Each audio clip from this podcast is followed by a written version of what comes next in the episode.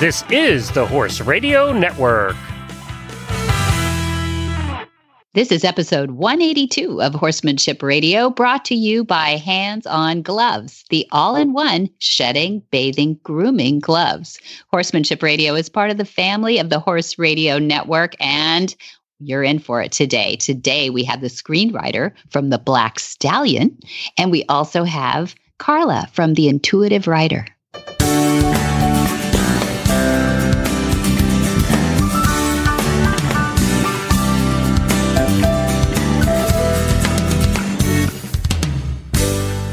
This is Debbie Loucks, and you're listening to the Horsemanship Radio. Thanks for joining us. Horsemanship Radio airs on the 1st and the 15th of the month. And I have my producer, Jen, with me today. Hi, Jen. Greetings, Debbie. How's it going?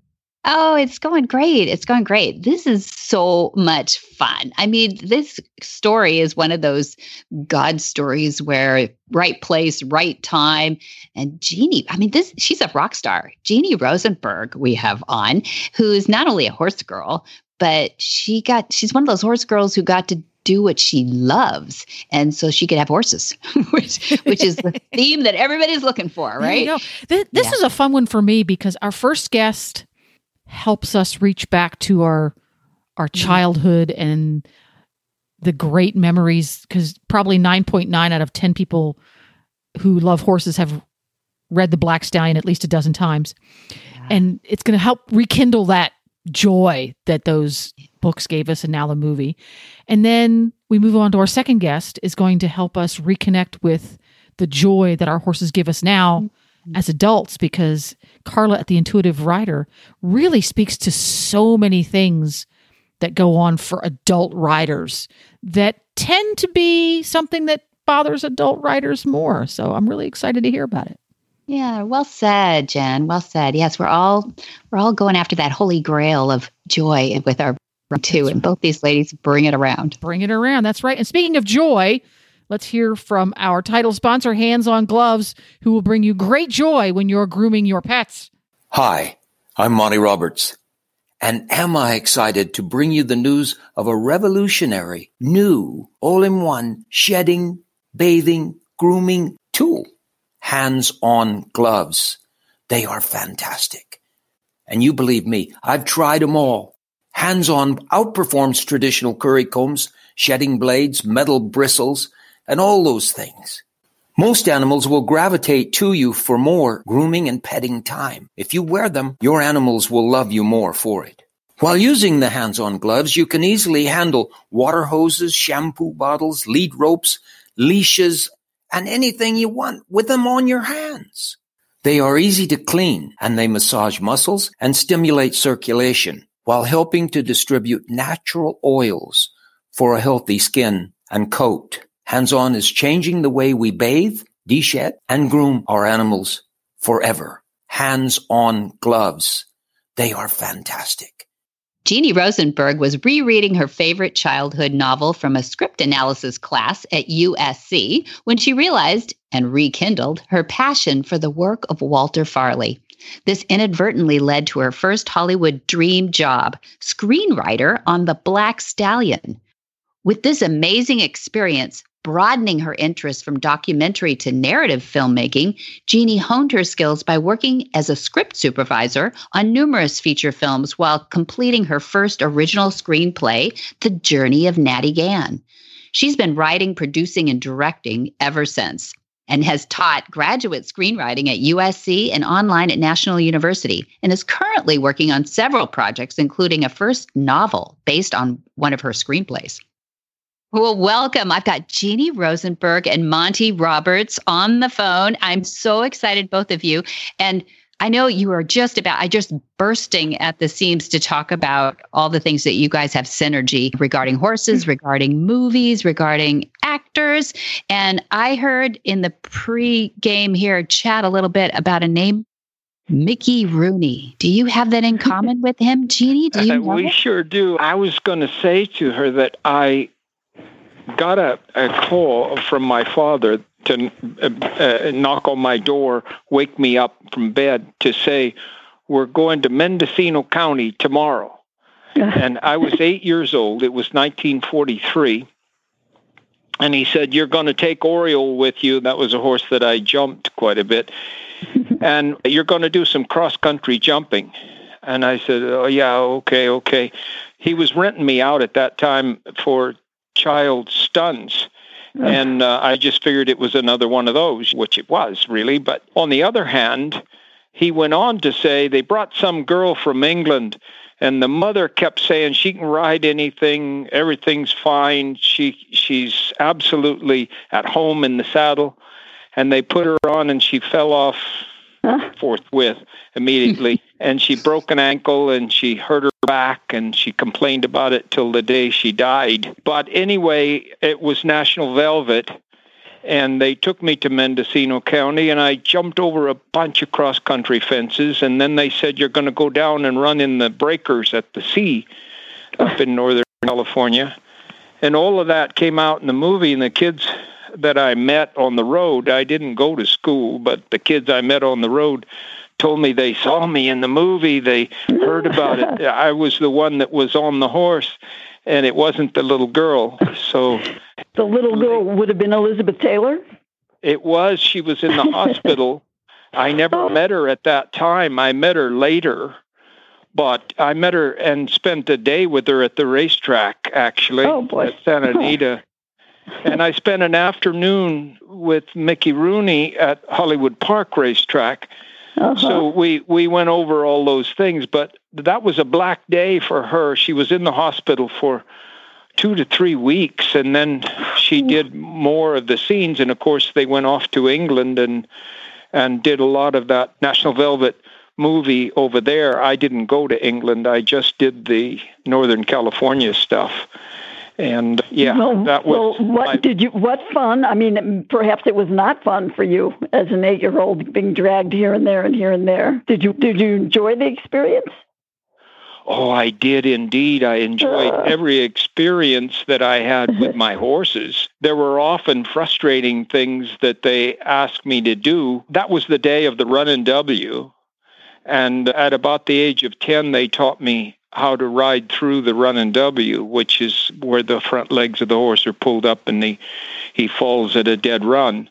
That's um, when they have the rope stretched across the to, to make the horse fall. Well, it is. It wasn't stretched across. Oh. I worked with a little cable that went from the shoulder to the ankle, up to the chest, back down to the other ankle, and up to the chest, and then you run to the end of the cable, and it just pulls his front feet out from under him, oh. and down down he goes. Uh, yeah, and of course you don't enjoy those kind of things, but my word, how they've improved that. And and Joel McCrea and and Richard Farnsworth really worked hard with me, helped me to get those things banned so that animals were treated better later on in the films. Yeah. And of course, yeah. then they went to Mexico a lot, and but now it's pretty much international that you can't do those kind of things. So it's it's way right. better. But I enjoyed being with my horses. My father was a very violent man. I didn't enjoy any time with him at all. but but I loved Farnsworth. He was just uh, like an uncle to me. And Mc, ultimately sent both of his sons to me to learn to ride. So yeah, ah. it was it was really bringing the past into the future for me throughout the horse industry. I, I really enjoyed it. I had worked on several movies as a script supervisor where you kind of sit next to the director and, and the camera person and kind of take notes. And there were several animal pictures, and many of them were very horrifying for me with trainers kind of yelling at the animals and not getting a performance and frustrations mounting all around. And then on the Black Stallion and on the Journey of Natty Gann, the experiences were so incredibly different. I saw this compassionate interchange between the trainers and the uh, the horses in the in the one case and the uh, wolf dog in the other. It was it just my eyes just got wildly opened. And it was such a much more pleasant experience for everyone, not only the animals, but for the entire crew. Quite a That's- wonder to behold. That's great, Jeannie. Yeah. Why? Do, what do you think changed so much? Uh, was it Carroll? Was it your director that uh, the Maverick? No, in this case, it really it was it was the particular trainers. Corky Randall was the uh, the horse trainer on Black Stallion, and they did a lot of liberty work and a lot of training and a lot of just communication. I don't know if it was a timing thing. Corky came from his father trained, I think, the Ben Hur horses. So That's did right. his father have a different style? I don't know. You- But the okay.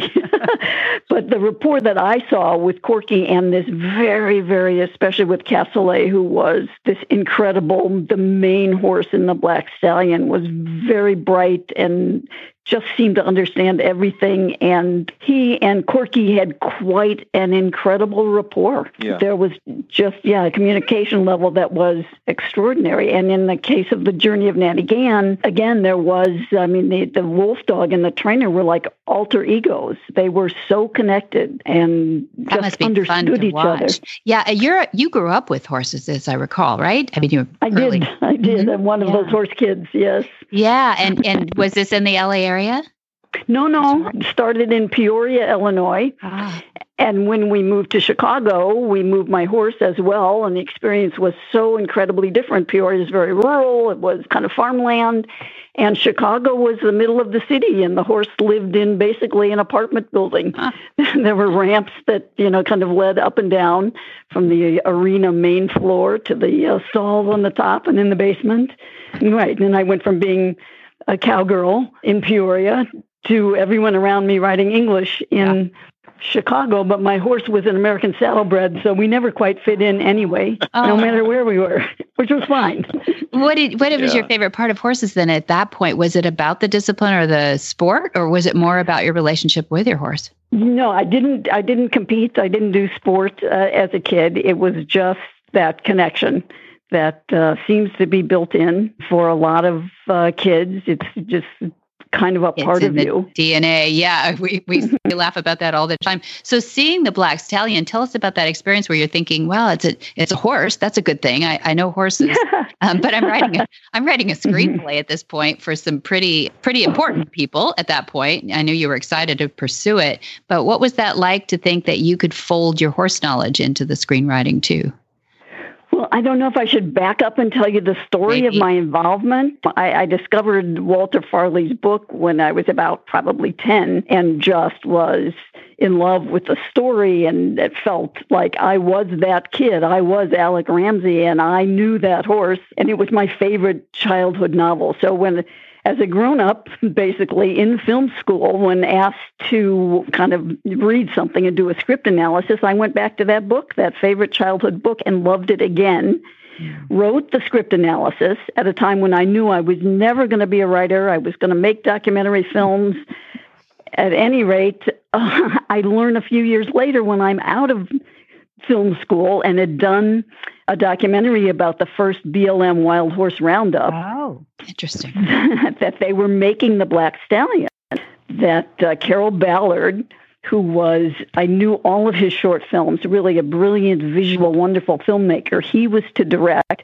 And Zoetrope was producing, Francis Coppola was producing. I, I mean, these are like all of these people are huge in my mind. And I wrote Carroll a letter and I sent him the script analysis, thinking, well, it's just a shot. Why not? And I got Yeah. a phone call from Carroll hmm. saying, I really liked what you wrote. We should get together. I'm ecstatic. Don't hear from him. Call up the production office and they say, oh, they're in pre production in Canada. And I call him and he says, Oh, I'm sorry, I'm sorry, it's just got crazy, blah, blah, blah. And I said, I'm sort of coming that way. Do you mind if I drop in? I was heading from Los Angeles to Peoria to visit Yeah. family. I wasn't really quite heading that way, but what the heck? And this is Toronto, Canada, right? exactly. Yeah. And so we spent, I was there about three days and I met the horse. I met Walter. Uh, I met the cat. I was just in heaven. Carroll was frantic. There are hundreds of people on a movie set, and he hadn't committed to any screenplays. Mm. They had an actress, a part had never been written for. They didn't know what locations to get. It was madness. I remember meeting Carroll for breakfast one morning. I'm having coffee. I'm making a few notes because he's late. He comes in, he grabs the notes, which I was making on a napkin. And I'm saying, it's just, just make a Carroll Ballard film. It's this beautiful love story between this boy and this horse. I go home and get another call saying, Can you come back? We don't have a script. Carroll would like you to be here. I say, Okay.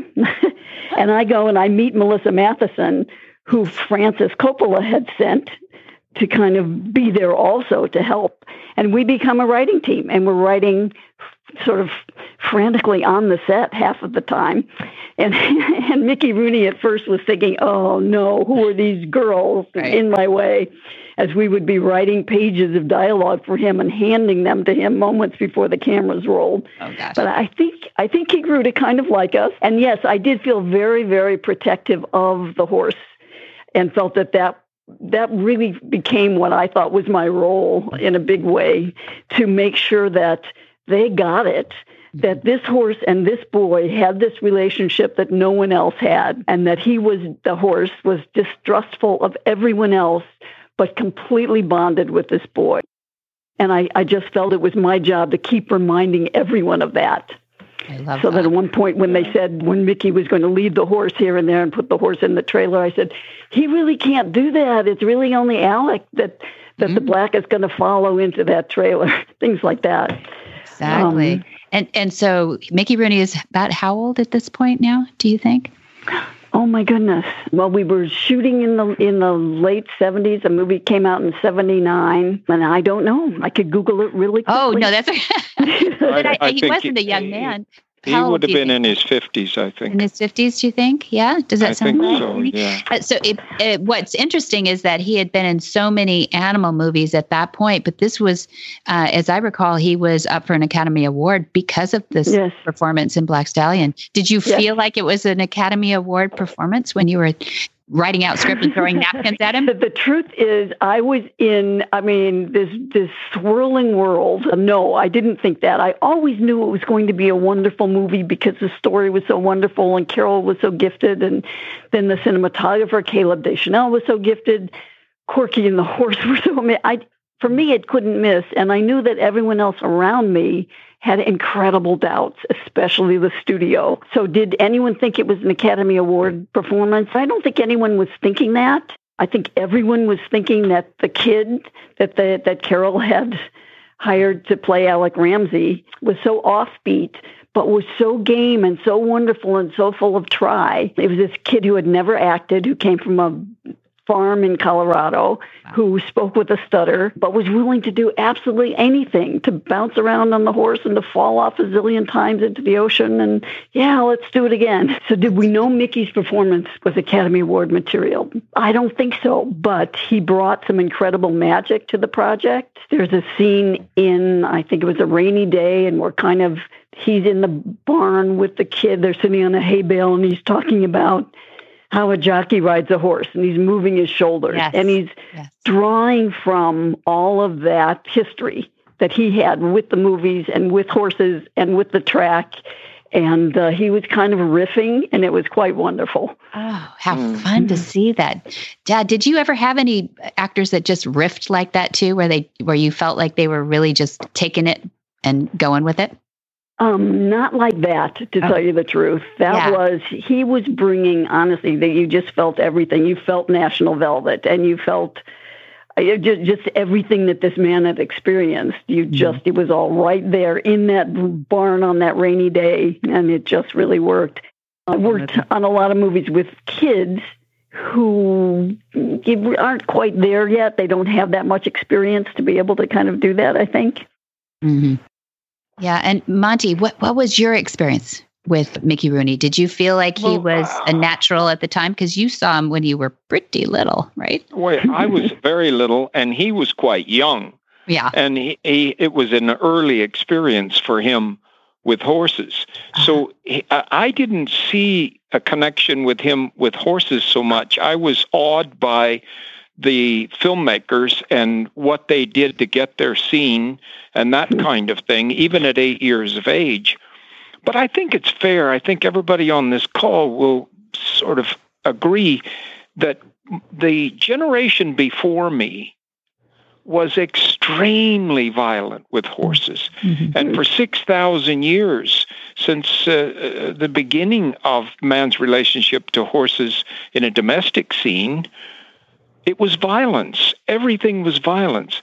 And then my father was so violent to me 72 broken bones before I was uh, 12 years of age. Ooh. And I saw a value in nonviolent training and I saw people around me beginning to think that way. And you talk about Corky and his father. Boy, there was a switch too. The mm. father was really strong with horses and very difficult to deal with as far as a horse was concerned. And mm. Corky really understood coming together with the horse and mm. and and loving them.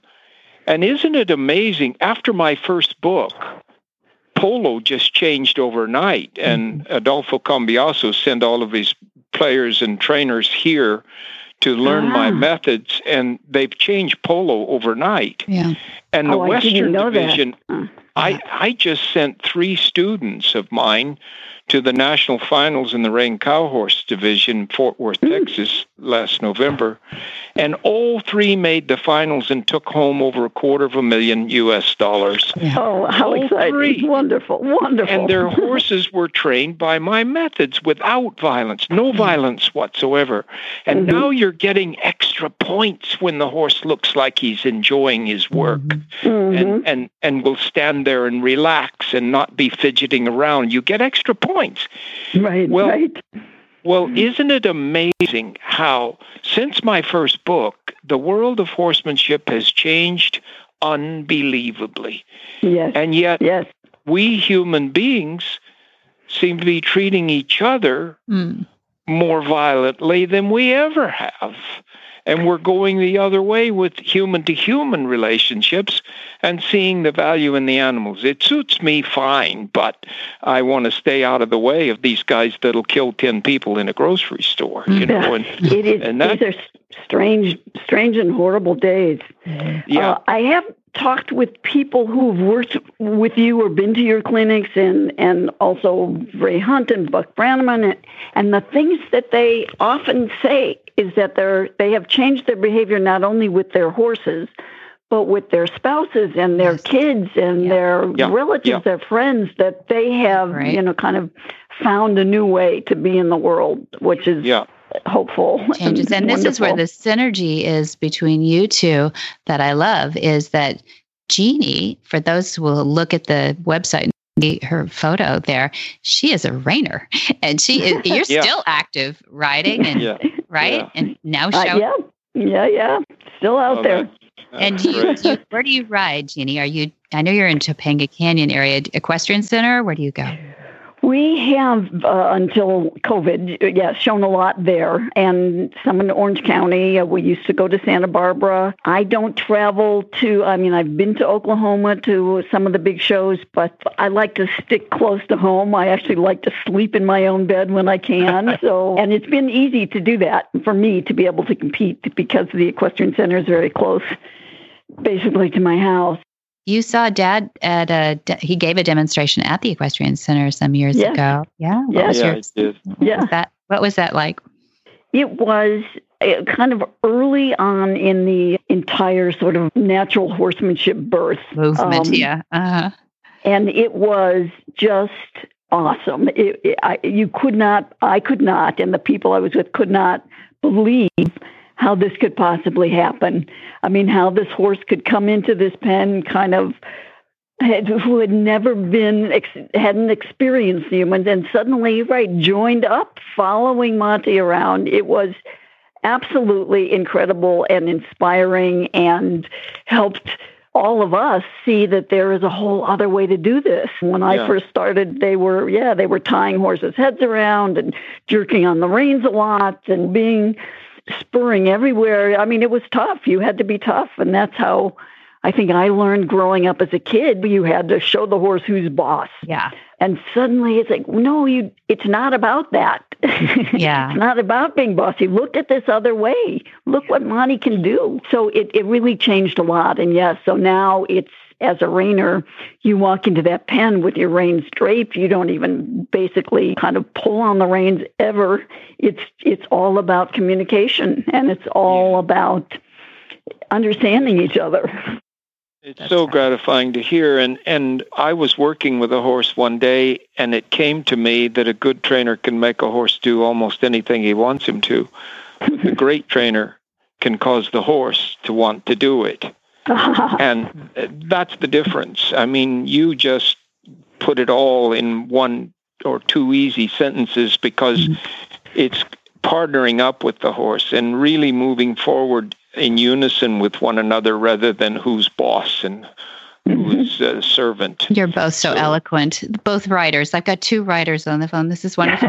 so, so I, as I understand it, there may be some synergy in the future with uh, some screenwriting too. And I don't want to let the cat out of the bag, but I guess you guys are working on a project possibly together. Yes, I'm not sure if we're supposed to be talking about it or not, but the title is just so great that it's the the cowboy and the queen. Monty, I can't wait to talk to you about your incredible relationship with Queen Elizabeth and shared passions for horses. And I, it, it looks and feels like, and from everything you've said, and from kind of other things I've seen, that horses are incredibly important in her life. That to, feels like an, a major emotional outlet for her in a world Oh, in which she doesn't get many chances to have that. Mm-hmm. Indeed, that's the truth. And when you think about it, she was born in 26 and I was born in 35. But in the early 40s, Hitler was trying to kill her every day with planes Hmm. flying over England. She lived in the dungeons under Windsor Castle, and the only thing she had was her sister, her family, and her horses. And the horses meant so much to her. I didn't know that in 1989 when I went. I mean, I knew Ah. something about it, but I, in 1989, she sent a man to California to watch me work. And then he told her, You got to see this thing. And Mm. so she took me over there, and she had 23 horses untouched, 23 horses in the fields there. And uh, she said, We've got five days. What do you think you could do with them? And I said, I don't know. We just have to get started and see. And all 23 horses took their first saddle and rider in that five days. And they averaged 27 minutes apiece to take their first saddle and rider. And the queen was hooked. And we have been so close ever since because she believed the whole time that horses ought to be our partners. They were her partners. They were her teachers. They were her friends. And I, we, I think we both grew up in the same atmosphere without knowing it. Mm-hmm. Uh-huh. And so it's been a very close relationship for 40, 34 years now. Oh, how wonderful! Isn't Were the horses in the dungeon with her? Were they? Did they have the horses underground? Yes, it's under Hmm. stone, and it's still there where she was. Uh, and that's where I did the 23 horses. But there, where she lived was literally in the dungeons under the under the Hmm. castle itself. yeah. yeah. And then you come out of the side of the hill, and they have these stone buildings that are built into the hill. That's where the horses lived. Mhm. And then she could ride through the Windsor Gardens there, which uh, are very large. And she did most of her riding after dark Oh boy. because they, they had to clear the skies. They had to know. We had radar starting then, and she's told me several times that they had to know that the skies were clear of German planes, and then she would spend her time with her horses. And the more I've gotten to know her, the more I realized how important the horses were to her at that point in time. And and her ability to see that these horses that they owned and her mother owned the first horse that I did for the royal family. They were able to see that these horses uh, loved me, that they Ah. they did what they did because they wanted to, and she was hooked more than anybody else in the whole thing, except for one guy called Terry Pendry, whom she sent on the road with me, and he was in the household cavalry. And he's ridden with her every ride she's made since that time. He, he takes care of her private horses, and he's he's right there at Windsor, right where she lived, and she rides three, four, five days a week right now with him. Does she? Oh my gosh, that's great. Yeah. Yeah, she now rides uh, Scottish ponies mostly. Right. It's yeah, the horses have shrunk, but but not but not her heart. Okay. She's wonderful. right. yeah, it's it's wonderful to see horses stay in people's lives throughout their whole life. I guess once Yeah. it's in the DNA, it doesn't it doesn't leave. But um, I appreciate both of you. I know there's more. I so many more things I want to know between you two, um, and I would I'd love, to, have get together with you and Yeah. and Oh, well, do some me too. things and let Yes. you see. I can barely walk anymore, and I Well, I have a Yuck. hobby making walking sticks, but I can still do a join up, and I would Great. love to to get to know you better, and I can feel such a coming together here. It really is because I want the world to go on and and to become partners, human to human, as much as human Yes. to horse, and. yes. I'm I'm working with veterans with problems, post traumatic stress, and I I think you know the acronym to be PTSD. Yes. Yes. It's a totally inaccurate set of initials because there's no D. A disorder is something you're born with and it doesn't Mm. heal. Okay. And when you go to war relatively normal and you come back abnormal, you have an injury, not a disorder. yeah. And And it's And it's hard to imagine coming back from a war without being intensely affected. right, most people don't.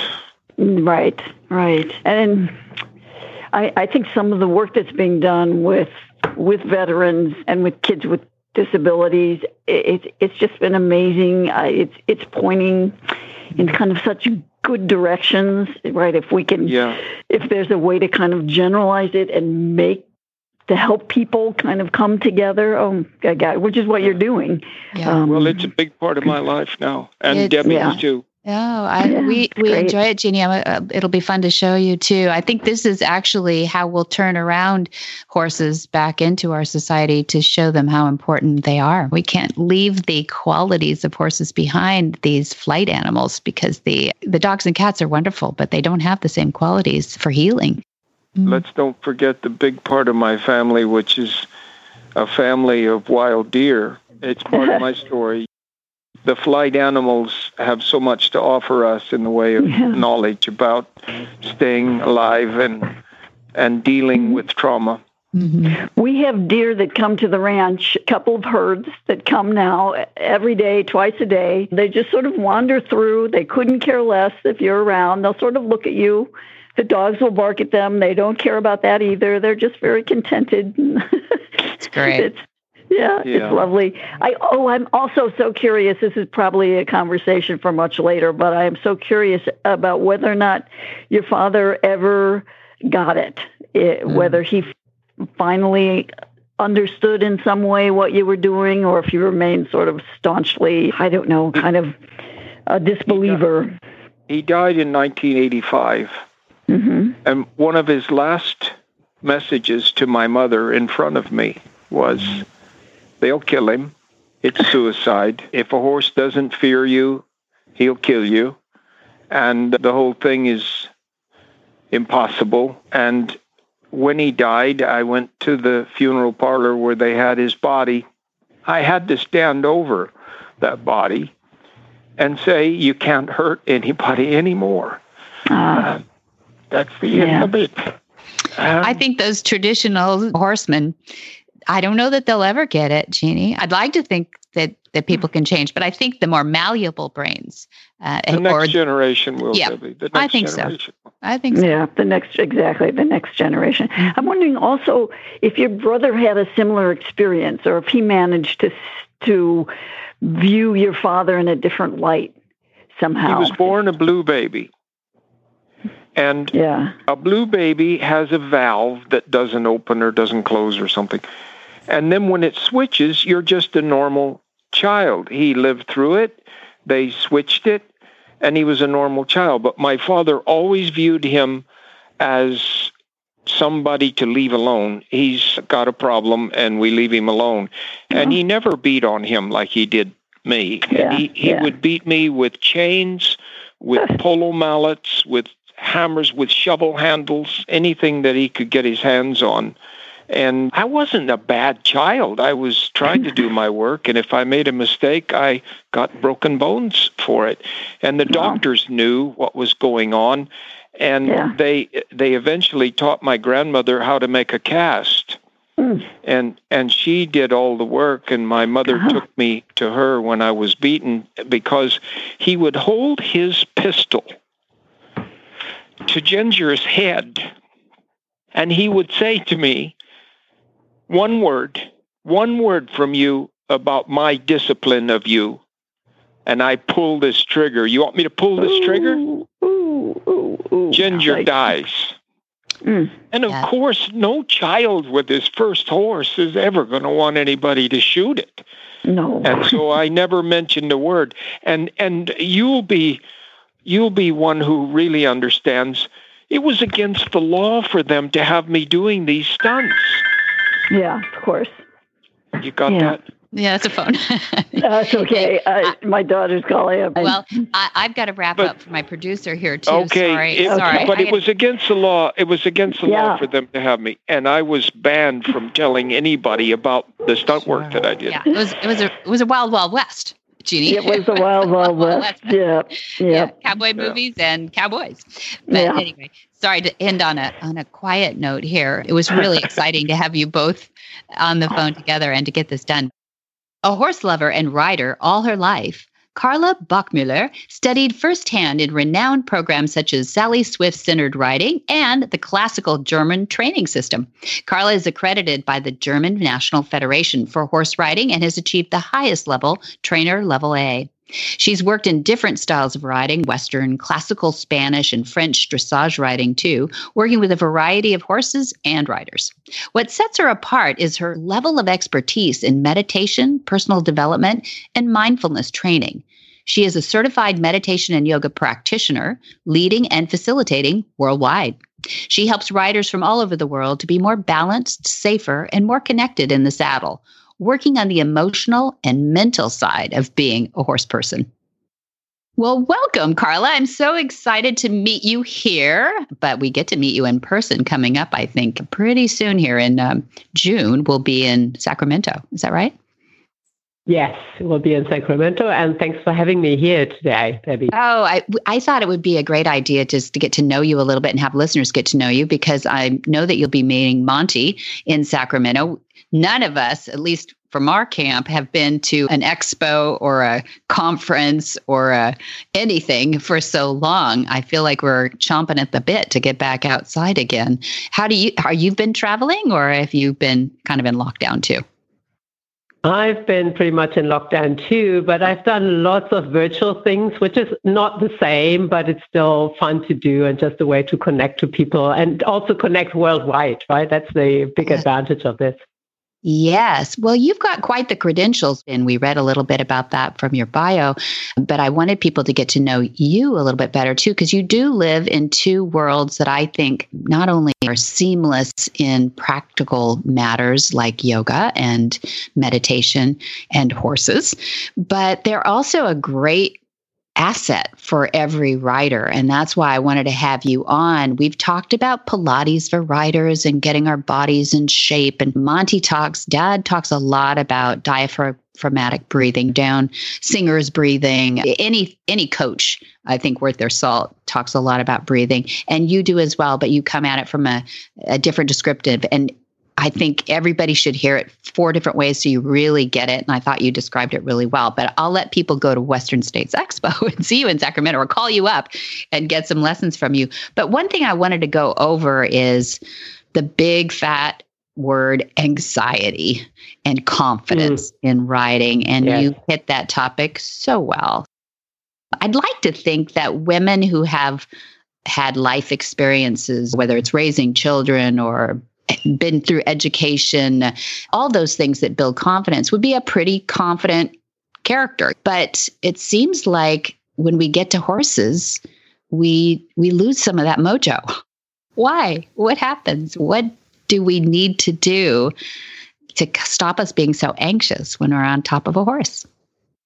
Yeah, absolutely. And I'm right with you there. It's, my clientele is usually women over 40. So it's really like accomplished people, right? People who mm-hmm. can really do things in their life and have done things and have really faced challenges in their life. And when it comes to horses, I think what's different is that it's a very immediate kind of danger, right? It's the sense of I can really physically hurt myself really easily. I can come off my horse, I can break bones, a horse can even just step on my foot and it's it hurts, right? Yeah. It yeah. just really hurts very immediate.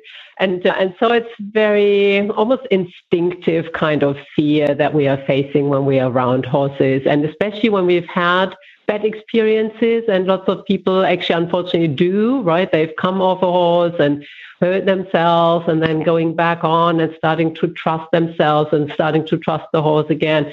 It's, it's really, it's a big thing, right? It's something where you really have to overcome so much and get that confidence back. And there are techniques, right? It's like breathing techniques, centering techniques, but it's also almost a life coaching process where you have to also look at what is it really that you're afraid of and how can you deal with that and what are things that are just happening in your head mm-hmm. because oftentimes we make that danger even bigger in our heads where we go like i'm really concerned i'm really worried and then it builds up and becomes bigger and bigger Yes. I mean, we don't want to get hurt, but sometimes it's frustrating if we think back, like when I was 10, I didn't worry about anything. I just threw myself up on there and we charged through the fields.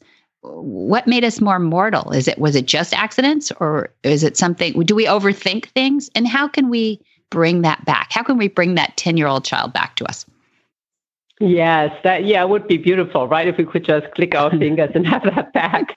yeah, I, I agree. I think, like from my experience, there is really something that happens energetically, and that might sound a little woo-woo, but I really feel that, especially through menopause, there's something in the energy of the of the woman really changes, and we're a little bit disconnected from the groundedness, the centeredness, and also sometimes from the confidence that really comes with that. And so, what I really do and work with is a grounding exercise. Really feeling yourself, feeling your body, feeling even the way you're walking, feeling the way you're breathing, and really getting yourself back into into the body and I think it's a it's a different kind of confidence that we had as a kid, right? It's mm-hmm. as a kid we're just not thinking about things and we just go for it. So and you have to as a grown up you have to build it back up, and it's it's different than for a kid, but there are definitely ways of feeling yourself again and feeling the joy. Like sometimes mm-hmm. I've got women they're so afraid to ride their horses and then i ask them like why do you do it at all if it really if it, if you're really so afraid mm-hmm. and then just say i love it so much i just want it so much i love it so much i just want to do this so much. And when you can keep that motivation and then find more joy again that's the big motivator to overcome all these obstacles that's beautiful. So I loved what you said when watching some of the things that you've done about self-doubt that it does kill the joy speaking to what you're yes. you're just addressing it kills the joy that self-doubt and that the horse picks up on that. So you say something about magical moments. Find the magical moments and celebrate those together. Can you tell us about that? Yeah, that's one of my, my favorite because self doubt is really one of the big issues that I see with the most of pe- the people I work with. When you think about it, you get on your horse and then you think like, oh, I've done this wrong, I've done that wrong. And we start really looking at just the things that are not working. And the horses pick up on that. Our bodies will just keep remembering all the things that are not working. And it, it becomes a vicious cycle and it's really not joyful and light at all. But when you can start feeling into the things that are actually working, so when you are on your horse and you have this moment, even just for a few seconds, where you feel really connected, where you have this feeling in sync with this oneness feeling. And even if it's just a few seconds, that's what I call the magical moments. And really feeling into them and allowing them to happen and this I feel it like an ah moment, mm-hmm. right? Mm-hmm. so yeah. it's like you really feel like, oh, it's like a wave going through you where you feel this is beautiful. I feel this connection with the animal. I feel on top of the world. And it can be from something super simple. It can just be like a walk halt transition or something else. It doesn't have to be the Olympic dream, kind of, I finally got the PR thing. It's the everyday little yeah. things that can yeah. really create these magical moments for, for us to remember and to build up and let them expand and let them really take space in your being with your horse. That's good. Good. When you talk about that disconnect from your horse, I thought it was really interesting how you connected shallow breathing to disconnecting from your horse. You use the startle effect and how we arch our body or kind of fetal position our body, but that that disconnect happens when you might be startled. But how do you feel your way back into a connection with the horse then? Yeah, that's when we really come back to this anxiety part, right? And what I find is I don't think there is a lot you can do about this very first instinctive response if your horse spooks or something happens and you internally go like, ah! yeah. right? It's like this moment where everything comes up, your your breath suddenly sits in your chest and your center of gravity comes up and there is that tension that comes up. And I don't think that you can really do a lot about that. Okay, it's but normal. What it's, you can, no, yeah, it's kind of normal, normal. right? It's like instinctive. Yeah. And it's there is something good about that as well, right? We yeah. need the the instinctive response to things and good. be quick and be alert. There is something good about that. But obviously, when we're on horseback, when we stay for too long in this, it the horses will again pick up on that, and the mm. horses are probably also going right. Yeah, exactly. Everybody is going going in the same in, in the same direction. So that's then I think it's really the rider's part as well to turn things around and then go like, okay, let's actually go back into the calming, into taking long exhalations. Breathing is really interesting to watch with that one. So, like, really long exhalations, getting your center of gravity back down. I sometimes tell people to feel like as if they were exhaling into their horses. Mm-hmm. To make the horses breathe again as well, because usually the horses also hold their breath.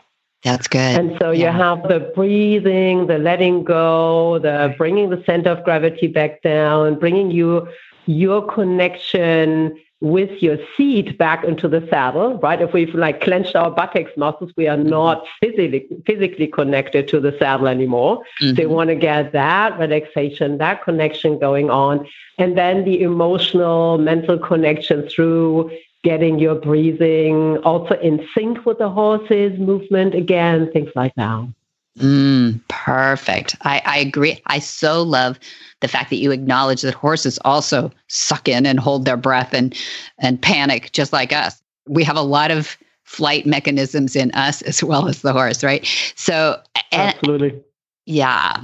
I like how you do a lot of core breathing too. Diaphragmatic breathing is what Monty teaches and how you talk about engaging your core, centering yourself. I know you've been through the, the Sally Swift centered riding training, so it all makes great sense and you're highly trained.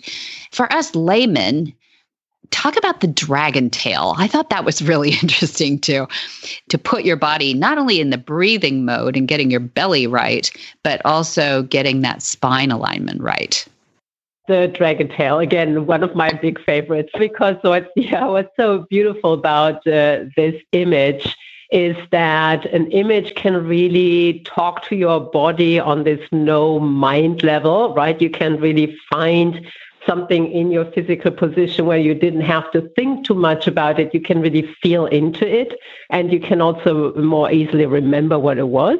Mm-hmm. so with the dragon tail we can uh, just do a really quick exercise together, actually, here, if you're, okay. if you're ready All for right. it. I'm ready. So, Very good. So when you just um, think of your pelvis region, right? So everything below the belly button, mm-hmm. that belly region, that pelvis region is shaped like a bowl. Mm-hmm. And when you f- picture that being filled with water, and when you now hollow your back, the water would spill out in the front. Yes. When You're you right. round your back, the water would spill out in the back. And then you can find a position where you're not losing any water. So you might just go back and forth a little bit till you find a position where you would be able to keep the water in the bowl. Mm-hmm. Good. And that's kind of your neutral position, right? So there might be just a little bit of a little hollow in the lower back, which is kind of normal and all good. Mm-hmm. If we really want to engage our core muscles, and that's really good for riding too, we can now picture a big, heavy dragon tail that's hanging vertically down from your tailbone. So it just gives you a little bit of an extra length in your spine. It's a tiny little movement and it just helps you lengthen. It brings the pubic bone up a little bit. And you might already feel that there is a bit of core engagement, like really deep inside your tummy. Something starts clicking in, gives you stability. For those who want to look it up, it's the, the psoas muscle, P S O A S mm-hmm. that we are engaging here. So we're finding stability in this lower part of our body. And now the shoulders can stay relaxed and we can breathe and we can really just rely on that stability that we get from the center, right? Okay. The pelvic area, the center of your body. Very good. That's the dragon tail. I love that. I don't know what my horse would think about that, but I like the dragon tail thought. but they, they, have to deal with that part too. It's a desensitizing. now, one of the things that everybody goes through is frustration. And I think you handled this really well too. And frustration really is never about anybody else but us judging ourselves, right? we're, yeah. we're yes, we're way too hard on ourselves most of the time. We want so much to help our horse and we don't want to do anything wrong. So I like your concept of taking an inner video of yourself and that you don't hold on to things. So tell us about that. You know, it also comes back to what we talked uh, about earlier with the self doubt part when we really want to shed the self doubt and the frustration, I really feel that it's important to look at the things that are really working in your right. So when you're on horseback and you have one of these magical moments that we talked about earlier, you can really take a moment to digest, like really feel into this moment, this magical moment, or just this moment where things came together, where things really started working. And then, really, I, I usually have my riders stop for a moment and really also describe to me how it felt with their own words Mm-hmm. Like when they say, "Oh, I really felt like I was really connecting my seat bones. I was really ta- like talking with my seat bones to my horse, or whatever words they are using." Mm-hmm. Excuse me. And uh, then really, vi- again, visualize what ha- what just happened. Right. So that's where you can really take this inner video of the thing that just happened and really make it embody it, make it part of yourself, make it part of your toolkit. Mm-hmm. so that later on when you when you're at home you can even do a little bit of a mental training where you sit down and you remember that moment where it worked. Like you had this let's say walk trot transition that worked really nicely and you took that in a quote unquote in a video of this moment and then you sit on a chair at home and you just close your eyes and remember this walk trot transition and next time you get back on your horse you look for the same thing and let it come back, let it come really from deep inside yourself because you've already had taken that in a video of the feeling. So you you've got a way to keep that feeling mm-hmm. a little bit longer. And when things are not working, like when we talk about the frustration, yes, let go of it, start looking for the next magical moment. Yes, you still want to look at the mistakes you're making, but don't get too hang up on, on them. Yeah, yeah. I love the idea of having a video library in your head of those things that you go to and observe rather than judge or criticize. That observational rather than judgmental position has got to be help you become a better student i would imagine. So i love i love that you're not wanting us to hold on to things emotionally that are not working. Why would we do that? It doesn't make any sense but we all do it don't we? We instinctively do it. Yeah, yeah, absolutely. And I think it's also a way you look at life, right? Because oftentimes I've I, lots of my clients are rather perfectionists, right? Yeah, so, yeah. So, and I think lots of lots of female riders actually are to some degree, right? And it's not that they are like super ambitious to whatever plays well at a show or something, but it's this they want to be the best person for their horse. And I really appreciate that, right? I really think that's a mm-hmm. great ambition to have, right? It's, it's beautiful to have. But then the com- being compassionate with ourselves when it's not quite happening yet, right? It's like we are on a path, we are still working on it. And even people like us who've, who've written their entire life and, and have done a lot of this, they're still days where we we feel oh it's not really mm-hmm. working well today mm-hmm. right and it's like okay how can i how can i drop that feeling how can i change my my my ideas of what i want to do how can i start changing things up how can i keep it a little bit lighter more playful play with play with different ideas play with different things and yeah and and drop the things that are not working that well, you know, just move on, move mm-hmm. on and, and start looking at the things that are bringing you joy, right? Bringing you joy in this.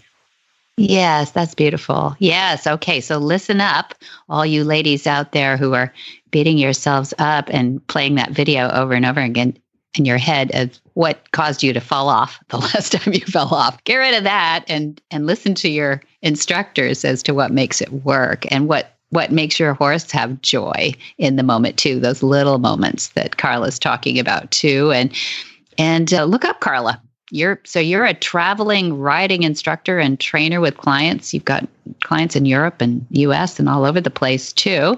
Are you currently traveling to give i mean i know you're going to western states expo but that's pretty close to home are you getting out and about yet yeah, that's really close to home. I have not traveled really in a year and a half, but I do a lot online these days, and I work internationally online, which is kind of fun as well. Yeah. But I, I was I was actually able to keep teaching here in the area, but I did not get on a plane. Okay. So I well, stayed we, home this time. we hope you will get out there soon. So Carla is at theintuitiverider.com, theintuitiverider.com. And I'm excited to meet you just in a few weeks, really. Yes, I'm really, really excited to meeting you as well. So it's going to be fun to finally meet people again in person. Yes, yes I know. Sensory overload. It'll be really fun. All right. Yeah. Whisper language of the herd. Listen, you don't have to say a word. It's time for Jamie Jennings to fetch an email from Monty Roberts' inbox and share a morsel of Monty's wisdom in a little segment we like to call Ask Monty. Leave this world a better place than mine. The magic in the language of the herd. Dear Monty, Many people think that if they don't have big issues with their horse, they don't need to learn and use the proper language to communicate with horses. What are your thoughts on this matter? Monty's answer. Many people think a lot of things. It's not for me to say that, their system, whatever it is, is not as good as mine. If they are happy with what they do, keep doing it. But the more we learn, the more we know. Those who believe they have the best system often find that the use of proper language to communicate with horses is superior if they take the time to understand it. I often say to my students, my way is the only way for me today. But if you show me a better way, that will be my way tomorrow. I am still learning. My techniques have morphed in such a way as to improve right up to this very day. For more of these insights into good horsemanship, go to montyroberts.com and click on the words Ask Monty at the bottom of the page. Hi, I'm Monty Roberts. And I'm coming to you now to talk about the Monty Roberts Online University. You know, there ought to be six months in everybody's life where they just live with their animals. I've been staying home, but uh, three months now, I've been home with this virus thing. And the things I'm learning, we're bringing you a new series. What horses see, how horses see, and about horses seeing things. The online university is bringing you the last three years of my learning process, which I promise you is the learningest years I ever spent. The Monty Roberts Online University, uh, you won't miss a minute of it if you get started on it. I love bringing it to you, and it's my shot to take my concepts to the next generation. What in the wide, wide world of sports is going on here? Where in the world is Monty Roberts? Monty is looking forward to meeting some new friends, two legged and four legged. May 3rd, we have a Horsemanship 101 foundational course, a lot of fun. Then May 28 through 30, we have our Horse Sense and Healing for veterans and first responders. Then Stepping up to June, we have June 4 through 6. We have an introductory course, Module 4, preparation for the intro exams. Then June 7 through 11, we have a five day Gentling Wild Horses course. Ooh, we have some good horses prep for that. And then June 11 through 13, Monty is going to skip and a hop up to Sacramento, where the Western States Horse Expo is going on in Murrieta, California. That's near Sacramento. And then the 18th through 20th of June, we have The Movement, our event about the qualities of horses. Very limited VIP experience this year. It's going to be a lot of fun. And then we have June 21 through 25 is a Monty special training.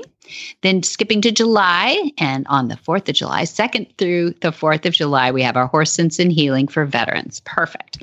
And then July 12th through 23, we have our introductory course of and that's a foundational course for our certification process. And then August, let's do a long termer here. Out in August, we have 2 through 13 is a Gentling Wild Horse course. And then we have August 16 through 20, a Monty's special training. And for all that and more, go to montyroberts.com. You'll find his calendar, the Equus Online University, the Ask Monty Q&As, the Adoptable Horses Through the Horses in Transition program, and so much more. It's all right there. You can also call the good folks at Flag Is Up Farms, 805 688 6288. And for details about today's show, number 182, you can go to horsemanshipradio.com where you're going to find links to today's guests and topics. We love your feedback. A great way to do that social media. Join mm-hmm. Monty on Facebook. Just search Monty Roberts. Like and follow the one with the little blue check mark. Or you can follow him on Twitter or Instagram. His handle in both places is Monty underscore Roberts. Go get the Horse Radio Network app for your iPhone or your Android. It's free. Go to your app store and download it today. And you can also listen to the Horsemanship Radio podcast on your favorite podcast player or iTunes. Many thanks to our sponsors who make all that possible, please. That is uh, hands on gloves. You've got to try those. If you haven't tried those, they're the best in grooming gloves on the market. And also, Monty Roberts University. That is our reason for being and teaching, and it's our legacy piece. And then also, Purina who is with us this month, and also our cross promoting courses and other shows on the Horse Radio Network at www.horseradionetwork.com. A lot of stuff for you to learn from. Until next time, have many happy horse hours.